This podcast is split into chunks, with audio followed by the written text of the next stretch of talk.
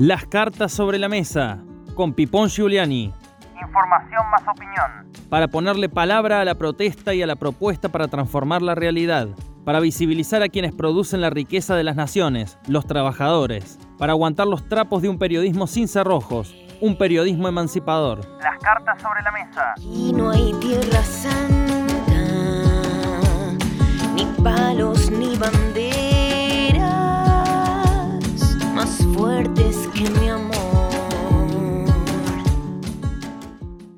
El trágico escándalo de la muerte de bebés en el Hospital Neonatal de Córdoba y el insólito hackeo a la justicia cordobesa, un poder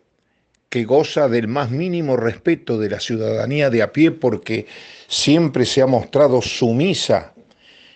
con los poderosos, con los que tienen la sartén por el mango, y dura, implacable, con los más pobres, los más vulnerables, los más olvidados. Estos dos acontecimientos que han emergido y han colocado al gobierno de Juan Schiaretti en la consideración nacional y no favorablemente, por cierto, es un golpe a la idea elaborada a través del relato de esta suerte de isla de fantasía que estaríamos viviendo en la provincia y que está generosamente blindada por los medios de comunicación, chequera mediante, que se reparte a diestra y siniestra, no solo por los medios amigos, sino por algunos otros que también disfrutan, aunque sea las migajas de los dineros públicos que se reparten en propaganda política no tan solo del gobierno de la provincia, sino incluso de su delfín, el intendente de la ciudad de Córdoba, Martín Yarlora, que está ubicado decididamente como candidato a la gobernación en el 2023, aunque hablar del 2023 a esta altura del partido parece casi un ejercicio abstracto. Mientras esto ocurre y ha sacudido al gobierno de Hacemos por Córdoba al cordobesismo, en la vereda del frente, o no tan frente, los socios de Juntos por Córdoba andan piña va, piña vienen, tratando de reacomodarse para las elecciones que viene después de la intromisión que hacen dirigentes nacionales en la propia interna cordobesa. Las visitas de Facundo Manes, de Martín Lustó al gobernador de Córdoba, Juan Schiaretti, con el que quieren armar una alternativa, entre comillas, nacional, que salga por fuera del frente de todos y por fuera de ese rejunte que es el pro radicalismo, la coalición cívica y demás, deja atónicos confundidos y más perdidos que turco en la neblina a los integrantes del radicalismo y sus socios aquí en Córdoba. Así las cosas y mientras ellos siguen jugando el minué de las elecciones, ahora el primer turno va a ser en Marco Juárez, donde todo el mundo dice que perdería el vecinalismo aliado a Juntos por Córdoba y sería un triunfo del gobierno de Schiaretti con su candidato allí. Digo que mientras la clase política juega el juego de las elecciones, habrá que tener en cuenta hasta cuándo dura la paciencia social que ya se ha encargado tantas veces en nuestra historia de hacer derrapar los intentos del poder de seguir ajustando el cinturón en los trabajadores y los sectores populares, porque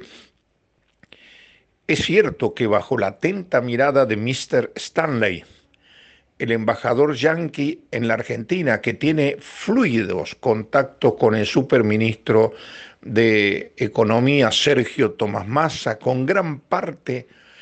de la oposición y con gran parte del arco mediático hegemónico,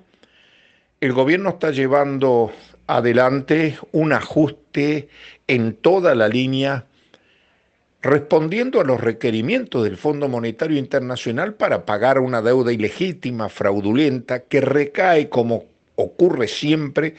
sobre las espaldas de los más débiles. El fin de semana, sin ir más lejos, IPF, sin decir agua va, colocó un aumento de más del 7% en los combustibles y ahora vienen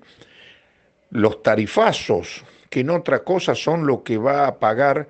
la mayoría de la población. Está calculado que un tercio de la población en Argentina va a dejar de estar alcanzada por los subsidios y va a sufrir aumentos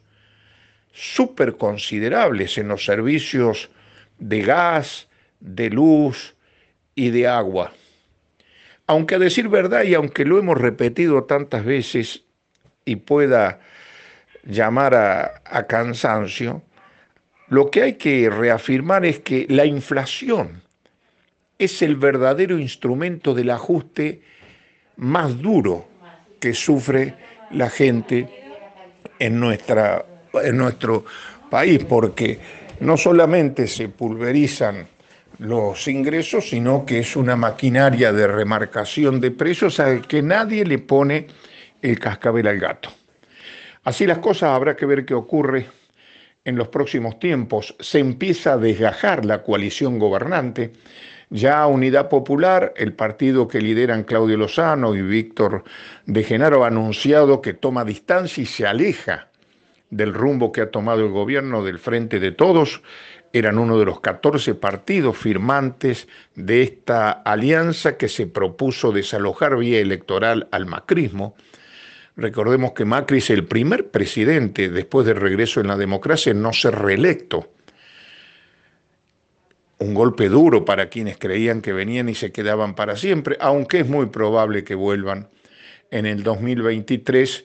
que el trabajo sucio lo haga masa y la gente del Frente de Todos que ha quedado comandando esta etapa que aunque ellos llaman heterodoxa, es de un ajuste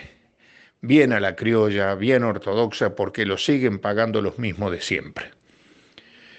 Habrá que ver, digo, cómo siguen los acontecimientos en la provincia y en el país.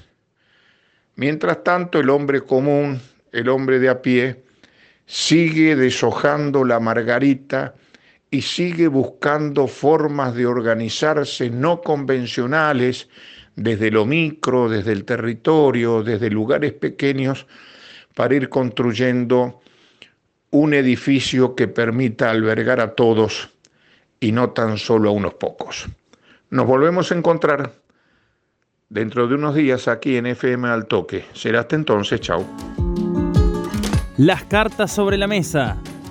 con Pipón Giuliani.